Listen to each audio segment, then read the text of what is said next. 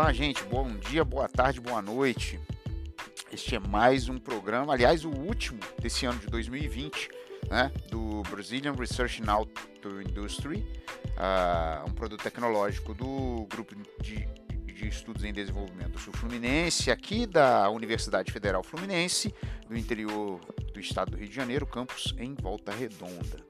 Né? Nesse episódio especificamente, nós estamos pegando aqui o professor coordenador Rafael Lima, mais as pessoas que compõem a equipe que viabilizaram o Brain, né? além de nosso apoio, é, como eu sempre falo em todos os programas, o apoio da FAPERD, o apoio da, da CAPES, né, do CNPq, é, para que esse programa aconteça, nós temos essa equipe né, de pessoas que estão é, desde graduação até o doutoramento, estão se doutorando e fizeram parte disso. Então nós tivemos essa ideia né, diante das questões que foram aparecendo. Né? Todo planejamento esse ano foi testado, replanejado, retestado. Né? Como eu anunciei no último programa, o professor José Ricardo é, seria quem fecharia o ano de 2020 através de sua explanação aqui, né?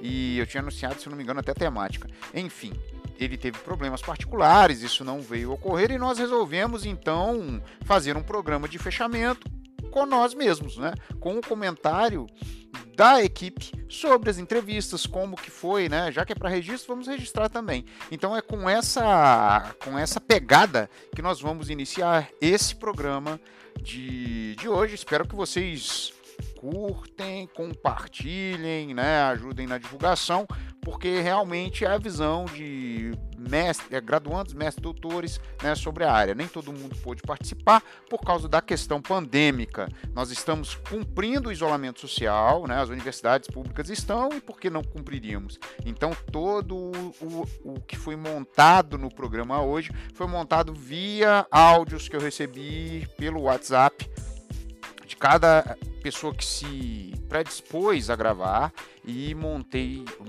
estou montando esses áudios de forma que fica uma coisa mais transversal, né, parecendo realmente uma conversa ao vivo. E é isso que nós vamos ouvir nos próximos minutos. Ok? Um grande abraço, bom a experiência aqui em nosso podcast.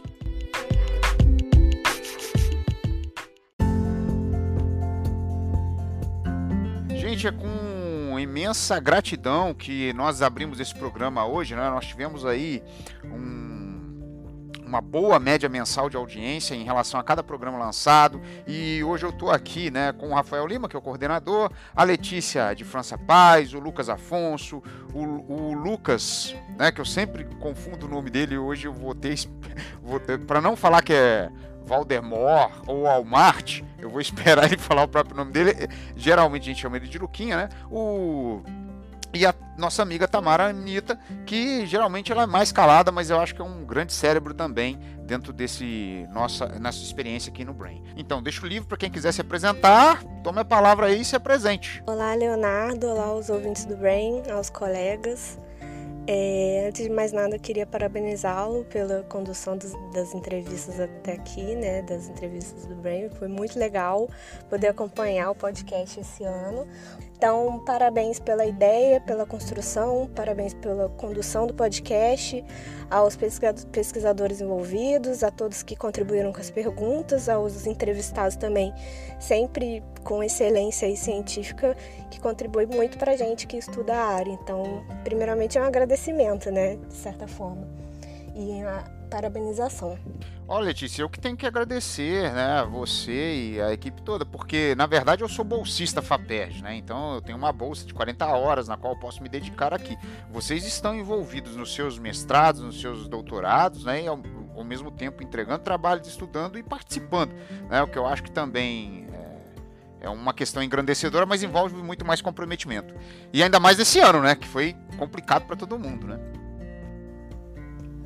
Um ano tão difícil, né, que a gente ficou em casa, que a gente perdeu aí a oportunidade de conversar e de debater em muitos eventos é, sobre, sobre a área e eu acho que o podcast ele veio é, preenchendo um espaço importante de divulgação científica. Então acho que o primeiro comentário que eu faria é sobre isso, sobre a importância e relevância de um produto como esse no sentido de divulgação das pesquisas, do andamento das pesquisas, das trajetórias dos pesquisadores, tanto para pessoas que já estão imersas na área sobre o setor automobilístico, quanto para as pessoas que estudam é, outros temas que conversam ali, como questões trabalhistas, é, disputas regionais, é, como para quem está querendo, começando a se interessar pelo assunto. Caramba, Letícia, eu acho que a gente pode fechar o podcast. não, muito bom, muito bom. Gostei muito do que você falou, não pela questão do elogio, mas eu acho que esse final é bem, assim, a expressão do que a gente tem tentado aqui nos podcasts, né? Com a volta do professor Rafael Lima, o João Dulce agora também tem participado mais, né? O professor João Dulce, né, da UFJF, que é essa pegada de, um, de uma análise sociológica e tal, né? Tudo isso que você falou, mas ao mesmo tempo que permita com que iniciantes participem, inclusive os trabalhadores também, né? Tenham acesso, de certa forma, a análises mais. É, com maior base, né, teórica, metodológica e com gente que tem experiência nisso, né, a união da teoria com a prática, né, a praxis. Né? Então acho que é isso que leva a gente bem à frente aqui. Letícia, eu vou pedir que você continue, lógico, você vai continuar suas análises mais para frente, mas vamos deixar os amigos aí agora também se apresentar para a gente continuar essa rodada aí, que eu acho que vai ser interessante esse debate. Leonardo, olá ouvintes do Brain, eu sou o Lucas Afonso, eu sou mestre em Sociologia pelo Programa de Pós-Graduação em Sociologia da Universidade Federal Fluminense. Atualmente eu faço doutorado no mesmo programa e sou orientado pelo professor Rafael Lima. Valeu, Lucas. Obrigado pela parceria de sempre aí. Vamos aí, o próximo Fala pessoal, aqui quem fala é o Lucas Lemos Valmorati. Eu sou mestrando em Sociologia pelo programa de Sociologia e Antropologia da Universidade Federal do Rio de Janeiro, PPGSA, do IFIX, Instituto de Filosofia e Ciências Sociais, do mesmo, é, na mesma universidade. E fui convidado aqui como integrante do Brain né, para comentar, fazer esse balanço dos últimos, do, do nosso primeiro ano de atividade, né? É, dos podcasts que realizamos até então. Valeu, Luquinha, mas ainda tem aqui. A, a Tamara chegou, mandou o áudio com os comentários dela, enfim. Mas ela não, se, não mandou se apresentando. Então, eu só gostaria de falar, gente, a Tamara também está desde o início, a Tamara Anitta Alves Lima Marques, né? Ela é mestrando em Sociologia pelo Programa de Pós-Graduação em Sociologia, né? Da UF, a Universidade Federal Fluminense. É especialista em Gestão Pública Municipal, né? Fechou agora em 2019. E bacharel em Administração Pública, que fechou nesse ano corrente ainda, 2020. E em Administração, né? Que ela fechou em 2014 pela universidade, pela mesma universidade. E por último, né? Desde 2020, a Tamara faz parte do grupo de estudos em desenvolvimento do Sul Fluminense, o GDESF, né, sob a coordenação do professor Rafael Lima. Né? Então é isso. É, posto isso, a nossa apresentação, não, eu acho que tem várias formas de abordagem. Eu gostaria que vocês falassem primeiro, né, para que depois eu acho que tem tanto a palavra do Rafael. Aliás, a gente pode começar pela palavra do Rafael, né, dando uma visão geral, e aí nós podemos começar debatendo alguns pontos e tocando essa análise. Rafael, a palavra é sua então, hein? Vamos lá? Bem, o conjunto de podcasts é, realizado ao longo de 2020 pelo Brazilian Research in Auto Industry, BRAIN, é, visou dar um panorama geral, tanto do ponto de vista setorial quanto do ponto de vista é, acadêmico, sobretudo no universo da sociologia, né? é, de um da, das potencialidades do, do setor automotivo é, enquanto objeto de análise né, sociológica e, né, e, e também do ritmo né, e da diversidade de mudanças que vem acontecendo é, de uma maneira mais acelerada nos últimos 10 anos. Então, é, a gente conseguiu reunir um conjunto de de entrevistas né, com pessoas eh, tanto da sociologia quanto da engenharia de produção, mas sobretudo acadêmicos, que em algum momento, de uma maneira mais intensa ou menos intensa, se dedicaram ou se dedicam a, a estudar algum aspecto relacionado à indústria automotiva. Tá? Então, é, eu acho que do ponto de vista descritivo dessas mudanças, a gente pode é, pontuar é, alguns, alguns, algumas questões, né, algum, alguns pontos que foram bem é, assinalados pelos entrevistados. Né? Então, por exemplo, tem uma discussão clássica sobre o processo de reespacialização da indústria, né? É, primeira, primeiro saindo do, do ABC Paulista em direção às regiões do interior, tanto de São Paulo quanto do restante do, do país, né? É, outros centros, Sul Fluminense, Bahia, Rio Grande do Sul. Então, a entrevista do, do Fernando é, e a do Jacó, por exemplo, são duas entrevistas que abordam a planta da Mercedes em Iracemápolis, né, pegando tanto a questão da reforma trabalhista quanto o debate sobre reespacialização é, do setor ou da indústria. Essa é uma discussão que já vem acontecendo há pelo menos 20 anos na sociologia. É, então, o, esses casos, né, que se tornaram até mais acentuados a partir dos anos 2000, é, são casos de plantas que se deslocam né, basicamente de uma região tradicional como a BC Paulista para outras regiões menos tradicionais como o interior de São Paulo ou sul fluminense. Eu acho bem interessante essa questão que você colocou. Você colocou uma visão geral. Esse debate de sociologia tem mais de 20 anos, alguns deles, né, como você apontou aí. E tem uma coisa também, assim, eu não sou da sociologia, né, então há muitas das coisas que você, muitas das coisas que são debatidas dentro do grupo são coisas que eu estou vendo agora, né, principalmente sobre indústria automobilística. E um, eu posso aqui é, compartilhar com a audiência uma coisa que é bem interessante para mim. Muitas das coisas que foram faladas durante os, os podcasts do, de 2020 são coisas que no grupo de WhatsApp depois as pessoas é, é, dão os créditos, né? Tipo, essa questão agora da, da das empresas, né, da Ford ir para a Argentina, da Mercedes não produzir carro elétrico aqui no Brasil. Se eu não me engano, são essas notícias mesmo, que, as últimas que saíram, que a gente debateu lá. Muita gente faz referência a algum debate ou seu, ou do Rafael, ou do Rodrigo, ou do próprio Cristiano, né? Ou do próprio João, né? Que, olha, já tinha apontado, hein? Eu acho que a direção é, é, é você acertou a direção ali na sua análise, né? Através desses nossos é, nossos não, né? Nossos que eu digo pós do projeto, porque eu não tô lá, mas tô, faço parte do projeto, mas através dessa questão hipotético-dedutiva que eu acho que é o papel da ciência nesse momento, né? A sociologia não se furta a isso. Enfim, mas eu acho que a Tamara também colocou umas questões interessantes sobre essas, esses áudios. Só um momentinho, vamos lá, Tamara. O legal dessa temporada das entrevistas é que foi um geralzão do setor da indústria automobilística. Temos entrevistas que tratam desde casos mais específicos, e nesse sentido podemos citar aquelas que falaram sobre as plantas da PSA, Peugeot Citroën, Mercedes, Ford e Fiat, como entrevistas que vão dar um panorama da indústria 4.0. E nesse caso, tratam de questões que envolvem como por exemplo o mundo do trabalho e eletrificação. Isso tudo sem deixar de lado o arcabouço teórico usado para interpretar esse setor.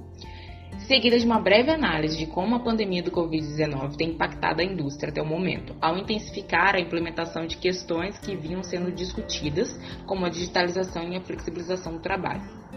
Acredito que essas entrevistas, ao mesmo tempo em que apresentam o setor e as questões que o envolvem, despertam em quem está ouvindo a curiosidade em saber mais sobre os termos ali propostos, ao mesmo tempo em que permite refletir sobre esse setor que foi uma das molas propulsoras da industrialização no país.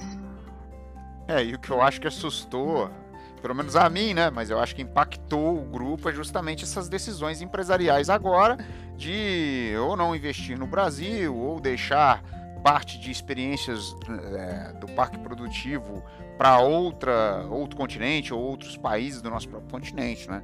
Então acho que nisso daí é, é, é essa análise do que essa, esse pensamento do que foi analisado e do que nós estamos vivenciando nesse cenário de Covid, de pandemia, de é, recrudescimento dos investimentos, né? Da, de todo esse recalcular de custo custo de produção, isso daí eu acho que tem impactado bastante mesmo. E mais, né, Tamara? Para além dessa coisa toda que, né, do, do, do precedida aí ou intensificada, não sei que palavra que a gente pode colocar pela Covid, tem essa questão que você levantou, que é a importância para o Brasil disso, né? É, dessa indústria, do setor automobilístico para a economia brasileira, né? De forma alguma é esgotado, né? É um assunto que é, vem sendo pesquisado há muitos anos, há, uma, há, um século aí como relevante na economia global, mas que de forma alguma é esgotado. Então acho que isso é muito legal. Eu como é, estudante do tema há, há pouco tempo ainda, né? Relativamente pouco tempo. É, eu sempre fico muito encantada, vamos dizer assim, muito interessada sobre ver como a indústria automobilística é, abre caminhos para várias formas de pesquisa e várias formas de perguntas, principalmente, né? Vários problemas, vamos dizer. E eu acho que o podcast ilustrou bem isso até aqui e eu tenho certeza que vai continuar assim, porque perguntas é o que não faltam, né? Surgem a todo momento, problemas surgem a todo momento e isso é muito interessante pra gente. Ah, Letícia, eu acho que é essencial essa característica que tu levantou, que é a curiosidade, né? A motivação da pergunta para essa produção científica. Eu, é, na minha humilde opinião, eu acho que os podcasts produzidos em meio a essa questão pandêmica e em meio a todas as políticas públicas, né, direcionadas à educação, ao ensino público, pesquisa, fizeram com que a gente repensasse várias coisas, né? Eu não sei se é a opinião de mais alguém aqui. É assim, é um desafio para mim, né, falar sobre essas entrevistas, porque eu estive envolvido na produção, na divulgação, é, e também foram produtos que eu utilizei né, em, em, trabalhos específicos. Mas antes eu gostaria de lembrar é, um pouco sobre essa dificuldade de, em, fazer ciência né, no Brasil hoje e que a gente viveu aí um período de cortes né, nos auxílios a pesquisas e, e permanência de futuros cientistas que estão hoje nas universidades. É, então eu acho importante frisar que, que essas entrevistas do Brain né, é, demonstram, em primeiro lugar, que o CNPq e a FAPERJ estão fazendo ótimos investimentos, né? É, eu acho que sim. É, é, é, a gente conversa sempre sobre isso, né? Que é muito engraçado como que a gente é, lida com conceitos que muitas vezes são de paternidade de um discurso mercadológico, né? Ah, o Brain é um produto tecnológico, nós somos uma equipe de apoio. Isso vira até brincadeira entre a gente, mas eu acho que é, sem querer fazer um discurso uh, mercadológico ou de objetificação de pessoas, nós conseguimos ter uma produção legal esse ano, né? Eu acho que o, o Lucas Afonso foi o último a falar, eu acho que o Luquinhas pode complementar, o, o Lucas, que a gente chama de Luquinhas, pode complementar isso aí. Pois bem, eu acho que, de modo geral, foi um ano muito produtivo. É, com pouco tempo de vida, o Brain conseguiu entrevistar pesquisadores mais alto calibre que cobriram os, mais importantes tópicos é, e as diversas facetas e abordagens teóricas possíveis para entender o desenvolvimento econômico, especialmente voltado para o Rio de Janeiro e para a indústria automotiva, né, de tanto interesse para nosso grupo de pesquisa. É verdade. Fala, Lucas Afonso. Um produto muito qualificado que pode ser utilizado em diversos setores, né? pelos interessados em construir políticas industriais ligadas à indústria automotiva ou a regiões em que esse setor é ativo. É, os professores, quando trabalham temas como globalização, cadeia de produção transformações do mundo do trabalho. Os próprios empresários que que tem acompanhado as práticas né, de operações das indústrias em determinados locais, enfim, né, o público que pode se beneficiar desse trabalho é enorme. É, eu tenho trabalhado essas entrevistas com os alunos do ensino médio. Eu sou professor substituto de Sociologia no Cefet, do campus de Maria da Graça, né, no Rio, e, e aí então eu trabalho né, com turmas que estão fazendo cursos técnicos em segurança do trabalho, manutenção automotiva e automação industrial. É, e é muito interessante como, como essas entrevistas podem dialogar com esse público, né? É, obviamente, né? É, é, é possível, né, se discutir temas da sociologia que são trabalhados no ensino médio, né, juntamente com essas entrevistas, mas também é, com os interesses que esses jovens apresentam é, para entender processos de, de manutenção automotiva, de automação industrial é, e também de segurança do trabalho, né? Enfim, são questões que são possíveis de ter, ser trabalhadas aí com, com um grupo jovem, né? Por assim dizer. É, aquela dinâmica entre teoria e prática. Pois não, Letícia, pode falar. Eu acho que a primeira coisa que eu gostaria de apontar e é uma coisa que a gente conversa, né, entre os colegas, assim, é, sempre aparece muito, é a convergência entre os assuntos abordados nos episódios, mas ao mesmo tempo as perspectivas diferentes. A gente vê temas aí super relevantes, super importantes para estudar o setor automobilístico, como a inovação, a interação entre governos, estados e a indústria, a questão trabalhista, é, a questão de sustentabilidade, meio ambiente, o retorno para a comunidade, é, questões de estratégias de lucro corporativas, economia global, regional, a disputa entre regiões, territórios. Então, acho que assim a gente viu isso é, rodeando, permeando todos os episódios, o que me faz reforçar a ideia de que a indústria automobilística ela passa por todas essas questões e como é um objeto complexo. E quando a gente é, vê pesquisadores com uma trajetória tão incrível e com perspectivas diferentes e, e abordagens teóricas, metodológicas diferentes, a gente vai é, crescendo nesse sentido de construção do, das pesquisas sobre a indústria automobilística, vendo como abordar esse objeto. Então, acho que isso é muito importante, foi muito relevante. É, gostei muito de ver a questão da inovação e a gente sempre acaba indo um pouco mais para a linha que a gente está estudando, né? Eu estou estudando agora a indústria 4.0, então eu vi a, a, ótica da questão trabalhista no episódio do professor Fernando, eu vi sobre os carros elétricos no episódio com o professor Marcelo Salerno, com o professor Marcelo Amaral, e aí a gente vai é, agregando o debate sobre isso. Então acho que isso foi muito legal, é um ponto que com certeza chama atenção sobre como diferentes assuntos convergem, interagem, conversam ali e as perspectivas diferentes e sempre com excelência. Então assim, essa é a primeira questão que, que muito me agradou como ouvinte do Brain aí esse ano. Então, gente, pelo que eu estou vendo, a gente vai partir de uma visão mais geral para se alguém quiser se colocar numa posição de análise mais específica, né, ou de um recorte do que você pesquisa. Acho que a gente já está fazendo isso. Vocês já estão colocando mais ou menos o que vocês pesquisam. A Letícia acabou de fazer isso, né, e falar que como contribuiu. É, mas enfim, vamos continuar então aí. Letícia, continua. Um outro ponto, um outro ponto importante é e aí eu digo para mim enquanto pesquisadora, mas acredito que para todos que ouvem, é conhecer a trajetória dos entrevistados, né? Essa é uma questão que eu acho que nunca pode faltar, assim. É conhecer como que a pesquisa sobre a indústria automobilística vai sendo construída no Brasil, isso é muito legal. É, acho que preenche um espaço importante nesse ano que a gente teve tão distante e eu acho que daqui para frente eu, eu, gostaria de continuar vendo isso acentuado, assim, né?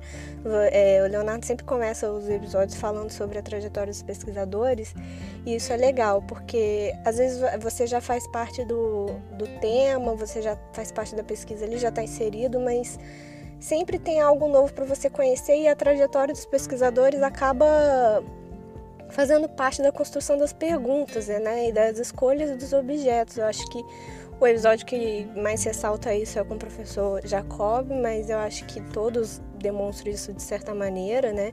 A presença dos grupos de pesquisa, das universidades e como elas são importantes para isso. Então acho que esse é mais um ponto, mais um ponto que fortalece o Brain enquanto produto do G10 também, né? É um grupo que começou falando sobre a região e agora com o Bren a gente vê uma expansão disso, falando nacionalmente, e aí eu fico curiosa para os próximos passos, para o ano que vem, para os anos seguintes, da interação com mais e mais pesquisadores de fora da região fluminense e de, de outras universidades e outros grupos de pesquisa. Acho que isso é uma questão muito importante, fortalecimento da área, né? Então, é, esse é um ponto também que foi fundamental para mim, assim, para eu acompanhar durante esse, esses primeiros episódios e fico ansiosa para os próximos episódios do Brand acompanhar mais ainda essa integração do, dos grupos de pesquisas, das linhas de pesquisa, das universidades, dos pesquisadores aí do Brasil afora e é, globalmente também. Né? Ah, Letícia, que legal que você tocou nesse assunto, né? Quando eu estava conversando com o Rafael, nessa estrutura de perguntas, né, e que a gente começou que eu sugeri a ele, né, essa questão da, da pergunta mais pessoal, né, de, de construção de trajetória, porque eu sempre brinco, né, uma coisa é você ler currículo Lattes, outra coisa é você ver como que a pessoa se construiu, né, porque o currículo é muito frio e tal, e essas entrevistas têm deixado cada coisa, ó, eu posso falar, a do Fernando Ramalho, me impactou muito, né? Essa trajetória dele, de um cara do interior e de repente foi para fora e começa a olhar esse universo do trabalho dentro da sociologia. E a do próprio Salerno, né? Que eu acho que também é muito curiosa, muito interessante, que é um cara que é muito rodado. É, e realmente, é o que você falou aí, passou a ser parte de uma estrutura. Até por, e, e, você foi muito assertiva, Letícia, ao falar. Muitas vezes essa primeira pergunta da vida, principalmente com Salerno, né? Isso ficou muito, muito claro porque a gente fez uma live. Então, a partir dessa primeira pergunta, um, um, leque de opções de perguntas que a gente teve para frente se abriu, né? Eu não sei, mas é, assim, já que a Letícia pegou esse ponto, alguém tem uma coisa também que viu assim parte estrutural dos podcasts, que aí a gente depois pode entrar, mas especificamente em cada um dos podcasts. Né?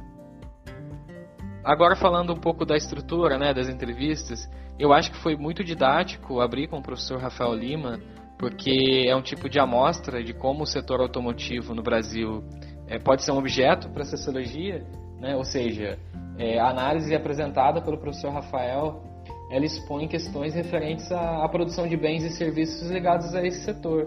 Né? Então, acho que a gente pode dizer que, que é possível ilustrar a dinâmica produtiva é, desse setor ou de outros setores se a gente pensar de acordo com Mills, por exemplo, né? de uma perspectiva da imaginação sociológica, ou seja, né?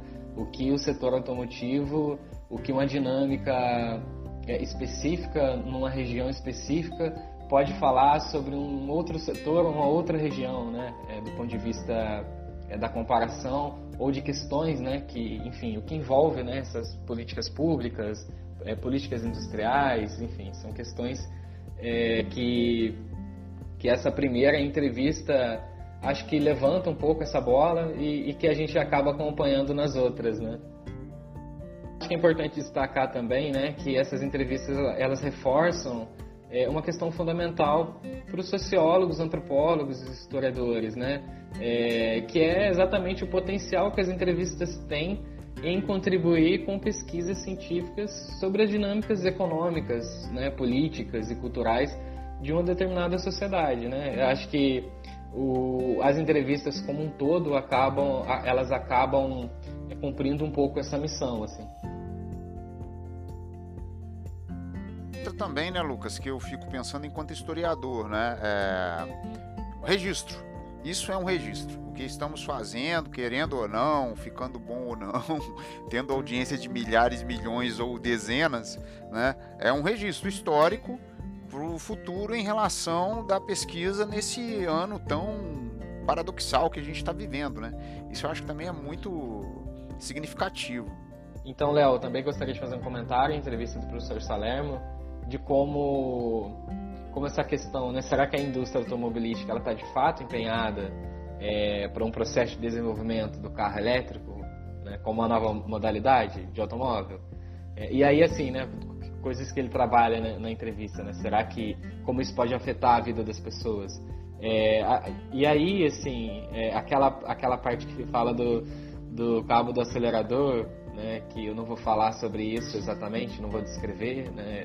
É, se alguém ficou com curiosidade, vai lá escutar a entrevista do, do professor Salermo, que é como como essa uma história que parece simples, né, sobre a decisão de um cabo de acelerador de um carro específico, é, mas como isso, como isso tem a ver com como isso, como isso ajuda a entender, né, é, algumas questões sobre as relações de produção na indústria automobilística, né, porque a gente está falando aqui de relações sociais é, da vida cotidiana de trabalhadores e empresários e de decisões políticas e econômicas, né, enfim.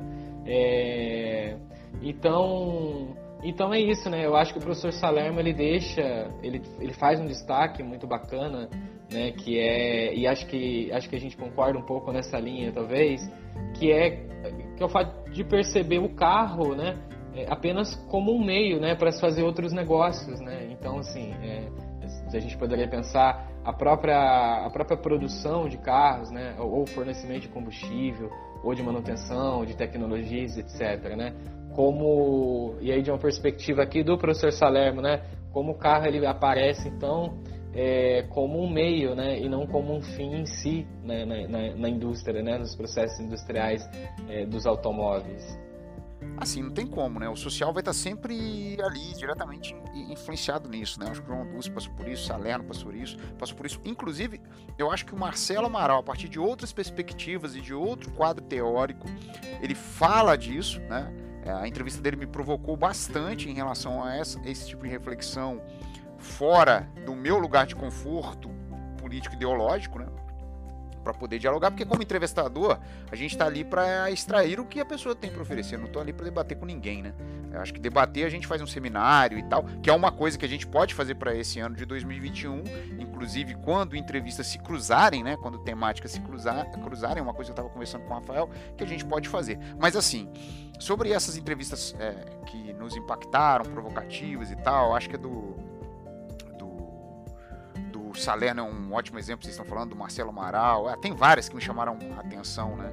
A do Fernando Ramalho, que eu já falei especificamente. Mas assim, eu não sei, eu estou dando meu ponto de vista e poderia entrar nelas a do João Dulce, quando ele fala da Mercedes, Juiz de Fora. Eu nasci em Juiz de Fora, e Juiz de Fora, desde quando eu me entendo por gente, tem sempre esse discurso que a Mercedes vai fechar. Então acho que o, que o João Dulce passou por isso e deixou, ó, desde o início, produto que eles resolveram produzir lá já era um produto cheio de questões. Então acho que tem. Assim, eu não sei se tem alguma entrevista que vocês gostariam de falar também mais especificamente. Lucas Afonso, você pode continuar daí. Eu achei interessante né, que o, professor João Dulce trouxe o conceito de, de Greenfield. Né? Greenfield, para mim, é um conceito compartilhado entre pesquisadores da, da geografia, mas aí o professor João Dulce mostrou um pouco como esse conceito ele pode ser uma chave importante para pensar novos problemas sociológicos, né? É, quando a questão é, por exemplo, cadeia global de valor. E aí tem uma, tem uma questão aí, né, que é muito interessante, né, que é, a gente pode pensar, né, enfim, como o professor define lá é, no, na entrevista dele, né, que Greenfield é, vai caracterizar, então, regiões sem tradição industrial ou sem histórico sindical e, né, e aí de institucionalidades jurídicas voltadas aos processos de trabalho na indústria, mas pensando de, de uma perspectiva né, que, que, o professor João Dulce traz, é, o que é uma região sem tradição industrial? Né? É sem tradição industrial ou sem tradição industrial automotiva? Né? É, de que histórico sindical a gente está falando? Né? Que, enfim, é, experiências sindicais são diferentes. Né? É, e aí, né, o, que, o, o, que vem a ser institucionalidades jurídicas. Então, acho que o professor Dulce coloca é, coloca na mesa né, assim, é, questões que, que são relativas a, a, a, ao uso né, dos conceitos. Né? Então, como, como conceito de Greenfield é, ele serve para ele pode ser útil para pensar uma região industrial ou como uma região industrial é, ou, ou, processos industriais específicos podem é, apresentar questões né é, enfim é, que, vão, que vão fazer, por exemplo, a gente repensar o conceito de Greenfield. Né? Então, acho que esse movimento, é, esse movimento teórico que o professor João Dulce traz e como ele consegue trabalhar isso na entrevista, eu acho isso bem interessante, né? É, acho que é um destaque que eu gostaria de fazer, inclusive. É, eu acho que é um destaque super válido, né? Mas quem sou eu para desmerecer o seu destaque também, né, Lucas? É... Ah, não, eu acho que sobre essa questão dos conceitos, né? Greenfield, Brownfield, igual você colocou, acho que muita gente acaba entrando um pouco nisso aí no, na, na, nos podcasts, né? Vou fazer o que você fez aí, que eu deveria ter feito desde o início. Quem tiver curioso sobre esses conceitos e tal, escute os podcasts, estão todos aí no canal do Brain Entrevista, tá? É, você pode escutar no seu tocador de podcasts preferido. E eu gostaria de, eh, de ressaltar uma entrevista, porque eu gostei. Gente, eu, eu falo para vocês assim: uma das entrevistas mais didáticas para mim, que mais me envolveu enquanto um pesquisador, foi a do Jacó Lima. Né, do, o professor Jacó, primeiro pela rodagem que ele tem dentro do campo de sociologia, segundo pela questão do de como ele aborda os temas, né, de maneira tão é, didática. É o que a Letícia falou. Quando ele mostra a trajetória dele, você já fala: caramba, né? Que, trajetória, como que ele consegue se montar em cima disso e vai para dentro da sociologia e vive aquilo. E até essa questão que todo mundo fala, né? O Fernando Ramalho foi um dos entrevistados que falou que o professor Jacó é um que gosta de jogar o. Eu esqueci a expressão especificamente que ele usou, mas é mais ou menos isso, né? Ele pega o sociólogo e joga no chão de fábrica. Olha, vamos para campo Vamos para campo e lá a gente se resolve. Então acho que isso foi uma das questões, diante de tudo que a gente tem vivido, diante de, de, de um negacionismo grande, é, inclusive sobre o vírus que já matou hoje, por exemplo, né? Natal, véspera de Natal, né, 24 de dezembro, quando a gente grava isso aqui, é, já matou mais de 180 180 mil brasileiros. E as pessoas negam que o vírus exista, tem aquele discurso, ah, Deus sabe minha hora, né? E se arrisca e vai sem máscara. Então, assim, diante de uma de uma questão de negacionismo tão grande, ouvir o professor Jacó colocar do jeito que ele coloca as questões, trazendo a ciência dentro de um de um invólucro tão popular, né, tão acessível, eu gostei muito né, do, do, que ele falou. Mas é, enfim, é, isso é o meu motor da curiosidade funcionando, né? Embora eu tenha gostado de todas as entrevistas, assim, acho que aprendi com todas. É, mas eu acho, assim, que tá faltando. É, a gente tá falando de maneira bem geral, né? Eu acho que o, o, o Luquinha tem uma pegada mais. É, personalista, né? E eu acho isso interessante, porque assim, se até agora nós estamos compartilhando visões de todas as entrevistas no geral, o, pelo que eu lembre, o, Luquinha ele trouxe uma visão a partir do ponto de vista dele, né? O, e da pesquisa dele, o que, que ele pegou de cada. Então, Lucas, a palavra é sua agora, cara. Não vamos te interromper. Lembrando que é o Luquinhas, né? Não é o Lucas Afonso. Eu vou comentar, de modo geral, as contribuições voltadas para minha linha de pesquisa, é, para fim de evitar, acho que é repetições, é, destacando os pontos em comum que acho que todos vão destacar, né? É, das excelentes entrevistas oferecidas no, pelo nosso podcast. Então vamos lá. Para começo de conversa, eu vou seguir a ordem cronológica, né? O professor Rafael Lima é meu, gosto de dizer que é meu co-orientador, né? É, uma excelente palestra, seu, seu, sua pesquisa sobre a PSA Progesterone e as suas estratégias de lucro.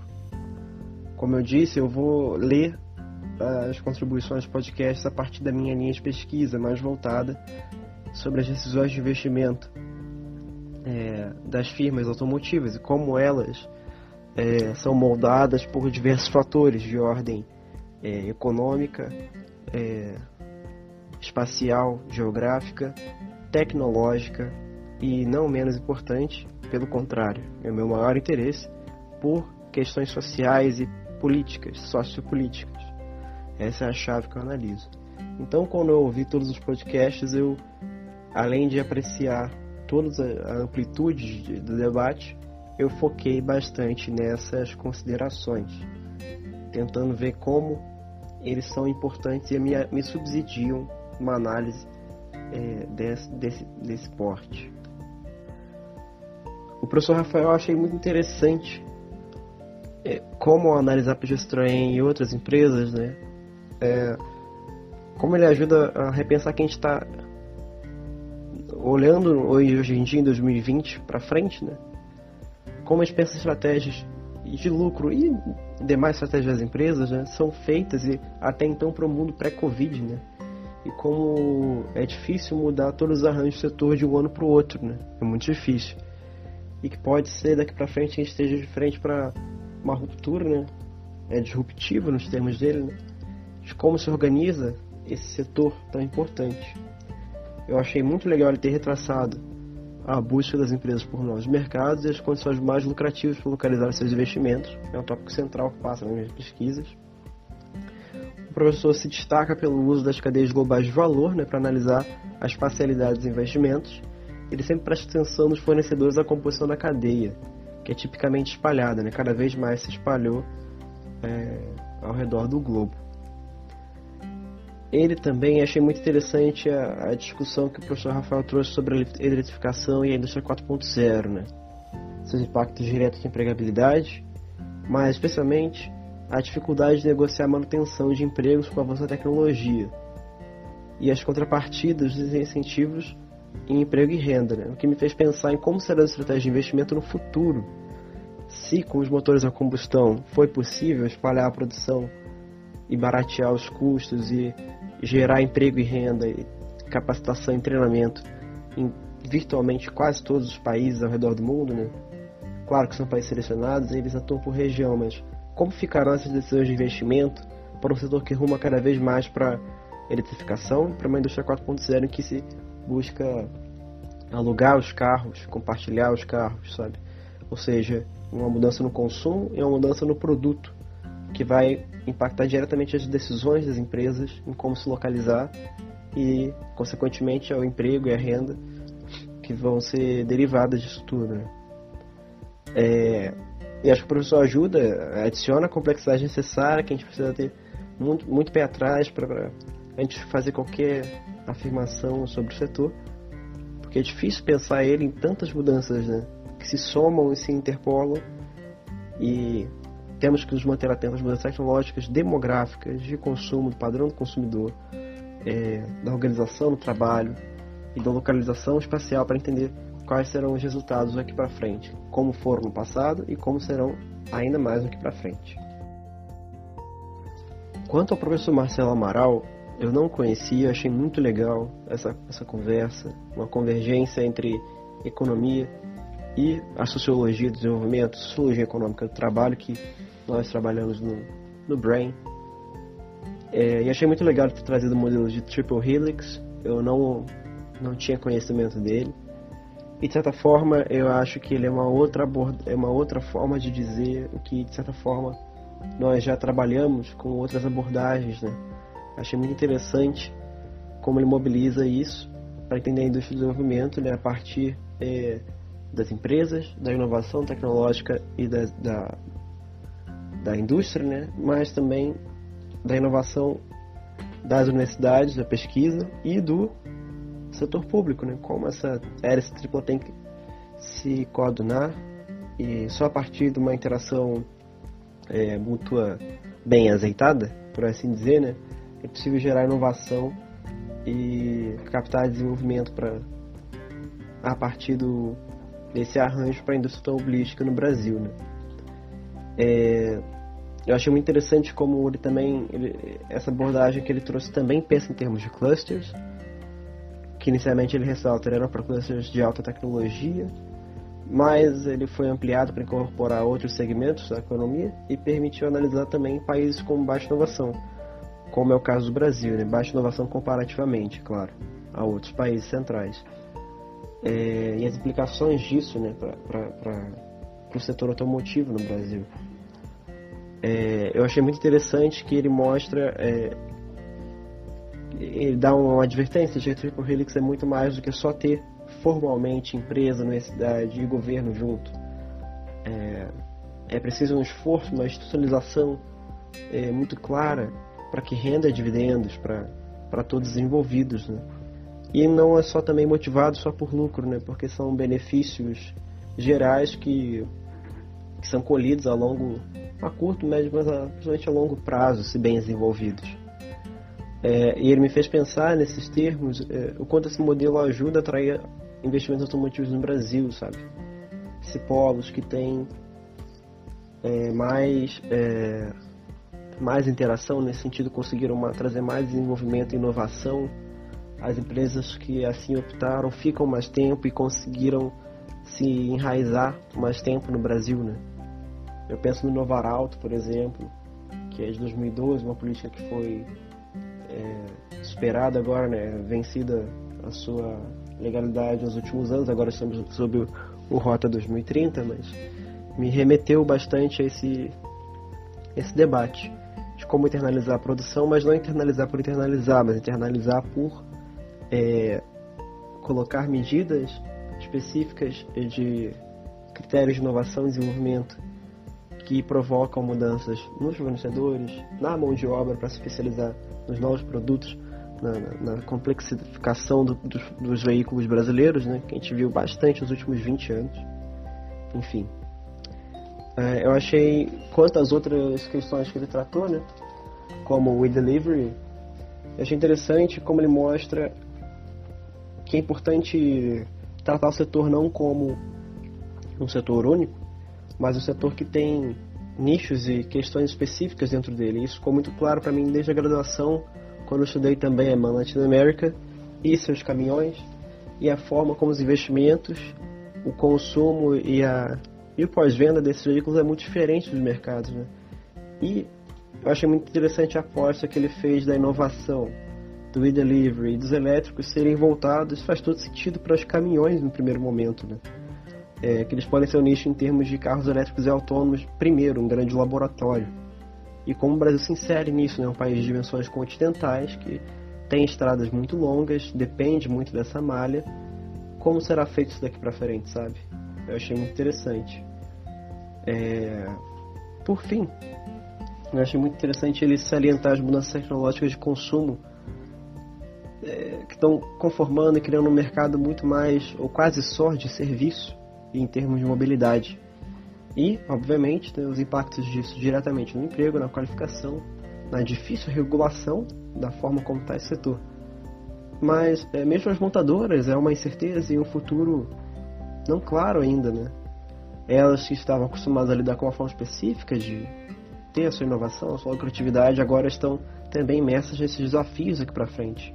É, quanto ao professor Mário Sérgio Salerno, na sua discussão sobre o powertrain elétrico, né, que continua as discussões dos professores também, né, é, eu achei muito boa a entrevista por diversos motivos. Para começo de conversa, ele ressalta a importância de pensar a longo prazo o setor automotivo, né, suas heranças, seus impactos para o sindicalismo, para a industrialização. Né.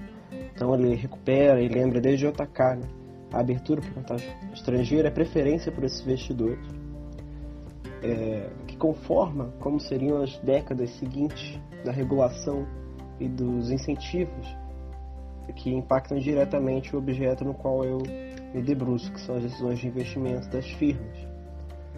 Ah, achei muito legal ele ter, em certo momento, é, destacado o papel das firmas líderes em suas sedes em relação com as subsidiárias e como se impacta a cadeia, as escolhas dos investimentos ele deu um exemplo muito interessante sobre o cabo do acelerador, que no exemplo particular que ele deu, tinha era, era um produto que tinha é, produção local brasileira satisfatória, mas por acordos específicos a empresa em questão preferia importar devido às relações sociais, e ele mesmo botou esses termos firmadas com sindicatos de origem da firma, no país no qual ela partia. Né? É, eu achei muito interessante também como o professor joga um pouco um balde de água fria, né? mais necessário para a gente pensar os rumos da, da, indústria no Brasil. A partir do momento que ele fala algo assim em termos de, de que não tem nada de absolutamente muito novo acontecendo na indústria no Brasil, diferente do resto do mundo que, em suas palavras, está pegando fogo. Então, como fica o papel do Brasil? Historicamente, um mercado muito grande, a economia pujante da América do Sul, está ficando a parte dessa discussão de inovação tão grande, né? E como o que que significa para o futuro, né? Em termos de eletrificação, principalmente. É, eu achei muito interessante como o professor também é, traz ceticismo, não só quanto ao Brasil conseguir embarcar nessa nova onda do, dos investimentos nos carros elétricos, mas com o próprio carro elétrico. Ele, ele não é tão, ah, como podemos dizer assim, inteiramente uh, pró carros elétricos é porque no sentido de que ele ele vê dificuldades técnicas, tecnológicas importantes que vão provavelmente atrasar e demorar ainda mais algumas décadas até que uma hegemonia dessa aconteça. E isso é interessante a partir do momento em que se fala de forma irreversível dos carros elétricos e ele fala que não, que suscita a hipótese de que cada região possa adotar os carros elétricos não só em termos de, de interesse é, ambiental, mas também de acordo com a sua realidade econômica e regulatória. E ele sugere em certo momento como seria possível conciliar híbridos com carro a gás natural e mesmo o álcool. O Brasil fica numa posição ainda em aberto para como vai ser a nossa inserção nesse futuro próximo, né? Já está acontecendo de certa forma. Achei bem legal como ele também em outros pontos é, dá detalhes interessantes que me ajudam a pensar a pesquisa. Por exemplo, ele lembra da Auto Latina e de como as empresas fazem parcerias estratégicas nesses momentos de incerteza e como dessas surgem inovações importantes que às vezes não estavam nem sendo pensadas inicialmente. Ele deu o caso da, a, da Auto Latina para falar sobre o consórcio modular, né? como isso vai, foi impactar a Volkswagen a ter e resultou de certa forma no consórcio modular de Resende que inicia o interesse é, sociológico pelo sul fluminense no setor automotivo. É, por fim, acho muito interessante como o professor reforça o poder político na indústria automobilística ainda hoje, especialmente para mobilizar o apoio do governo em momentos de crise. E se era mais antigamente, ainda permanece muito relevante e forte ainda hoje. Né? É...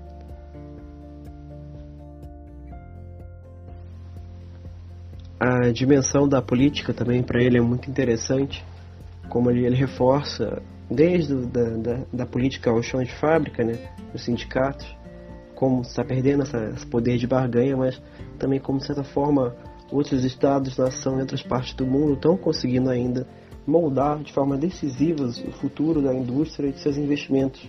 Ele ressalta né, a ascensão da China e da Índia, é qual o Brasil não está conseguindo acompanhar. Né? Como a China pode ser ter sido um player decisivo para que a vinda, do, a, a, consolidação dos veículos elétricos seja é, agora incontornável, né? Como eles estão queimando etapas e pulando direto para o carro elétrico. E como o Brasil não está conseguindo acompanhar esse tipo de mudança, com esse tipo de poder de barganha. Eu achei muito interessante, muito claro o exemplo dele de como a política molda os investimentos, a tecnologia e os empregos.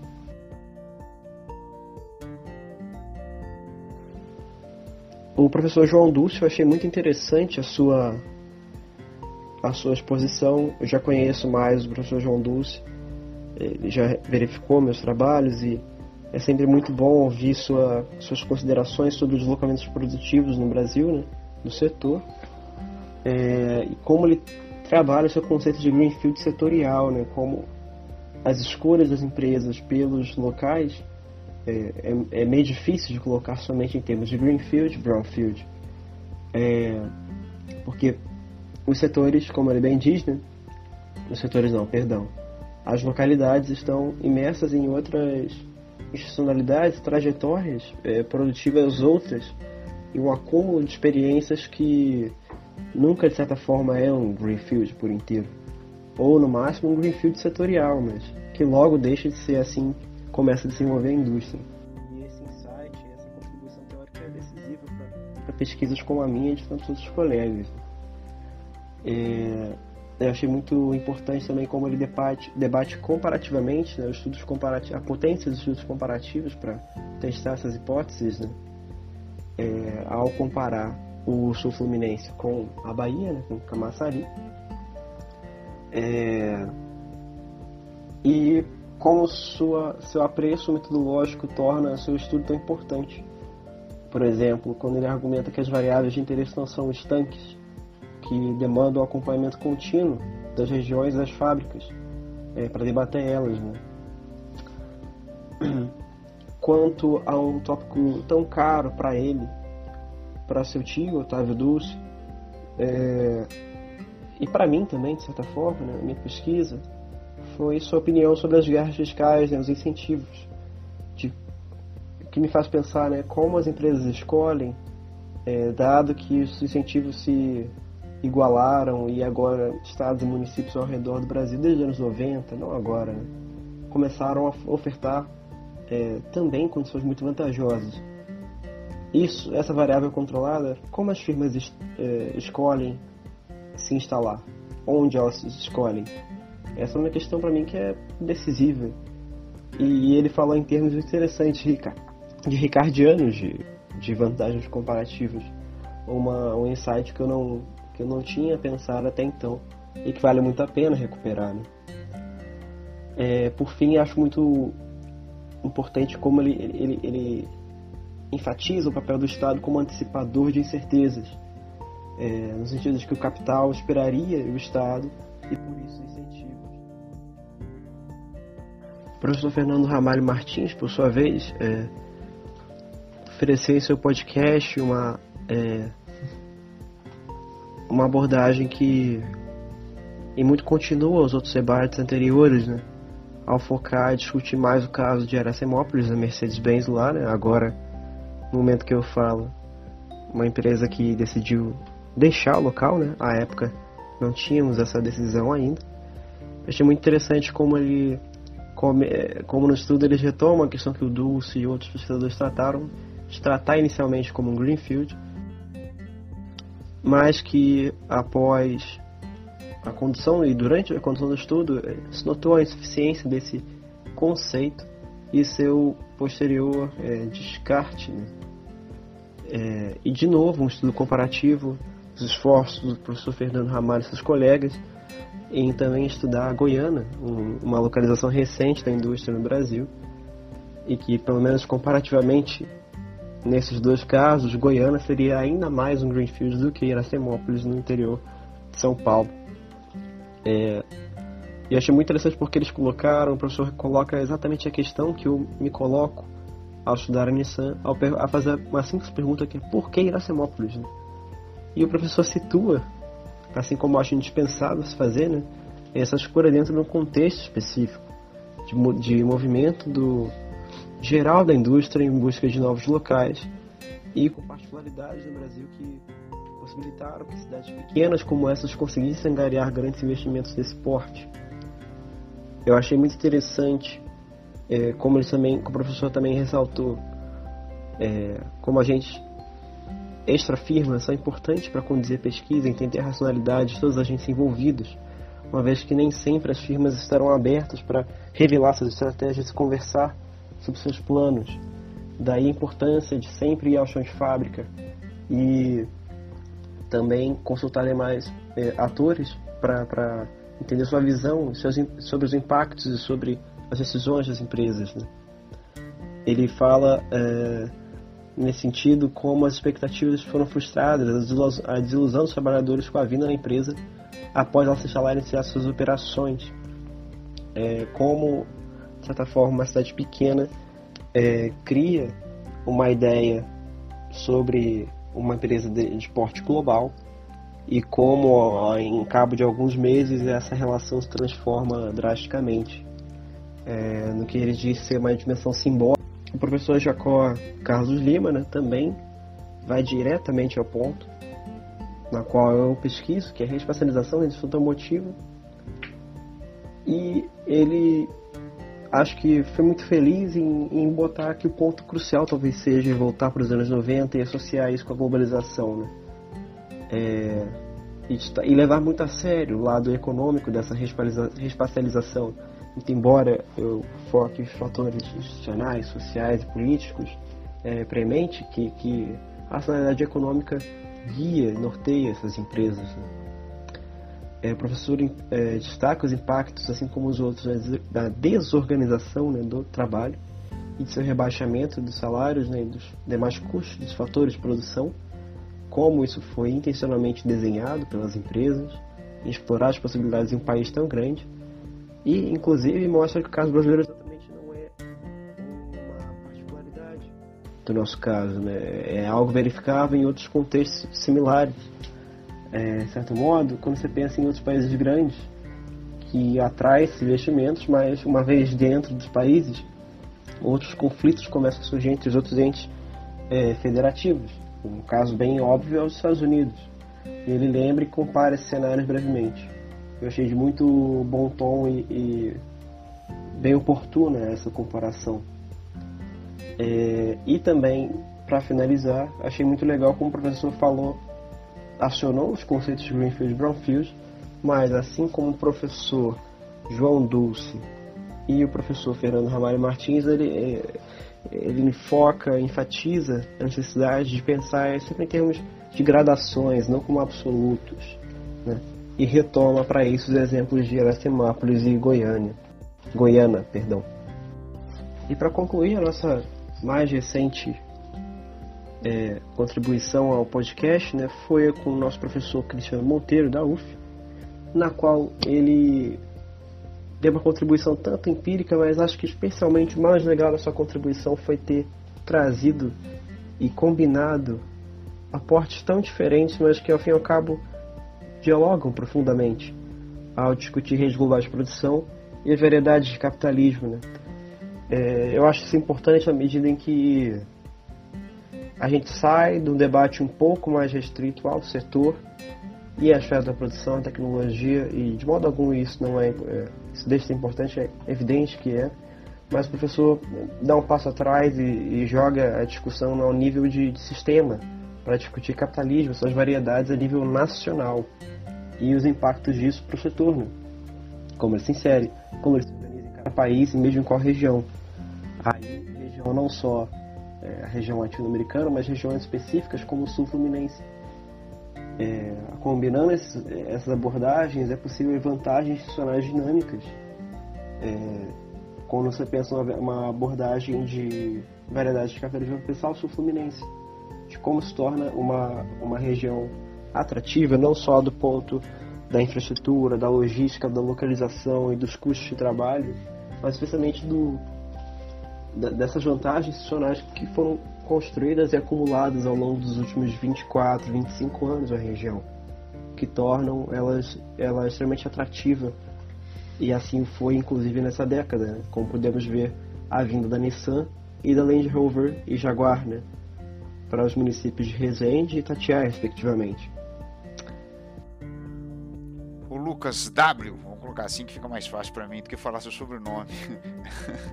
Mas enfim, eu acho que você foi muito assertivo aí, cara. Foi bem legal ouvir, porque é, é, eu acho que é bem isso, né? A gente sempre se. E eu acho que a Letícia tocou nisso, todo mundo acaba tocando nisso, né?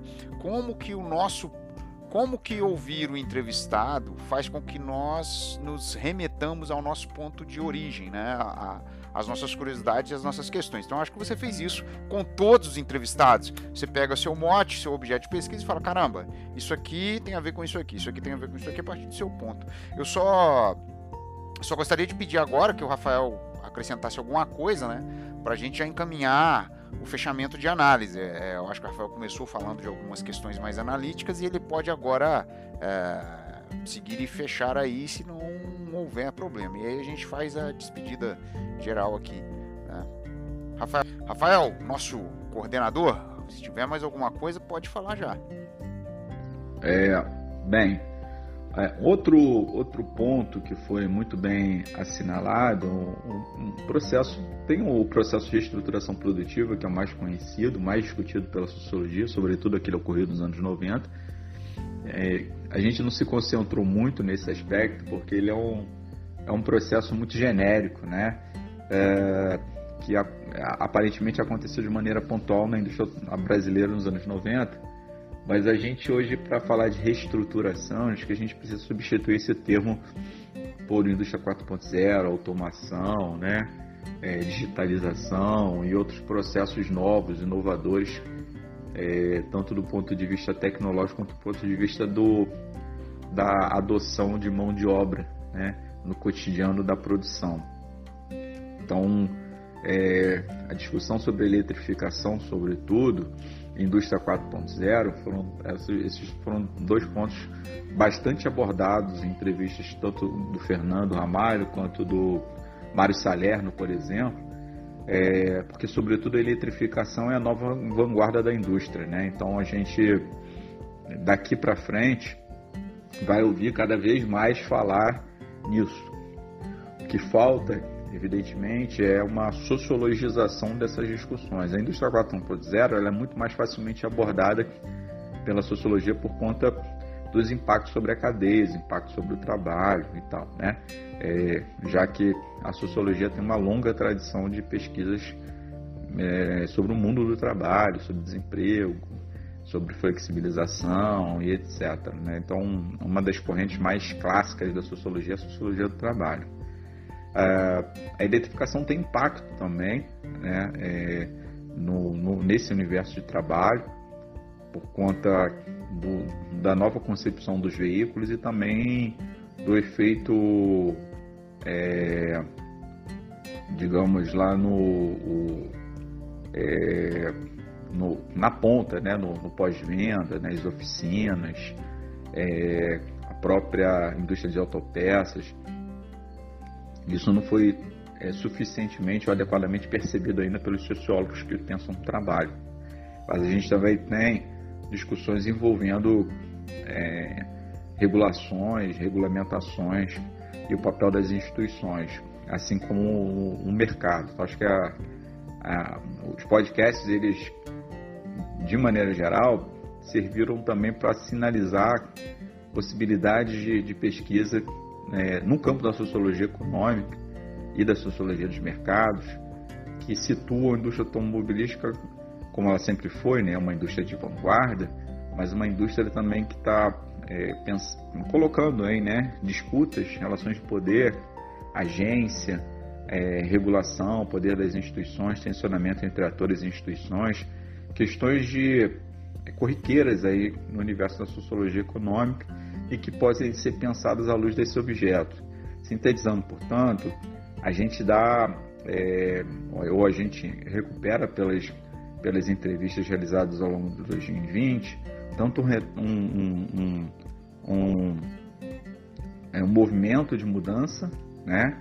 É, no sentido da indústria, no sentido do setor automotivo, para ser, é, acho que não é de indústria que a gente está tratando, é de setor automotivo, é, mas também abre alguns flancos, né? Espera que esses podcasts eles possam estimular pesquisadores do campo da sociologia a incorporar esses problemas que nós já enxergamos, essas questões que nós já enxergamos é, e que podem ter um enorme potencial para gerar trabalhos, produtos né, empíricos né, bastante originais.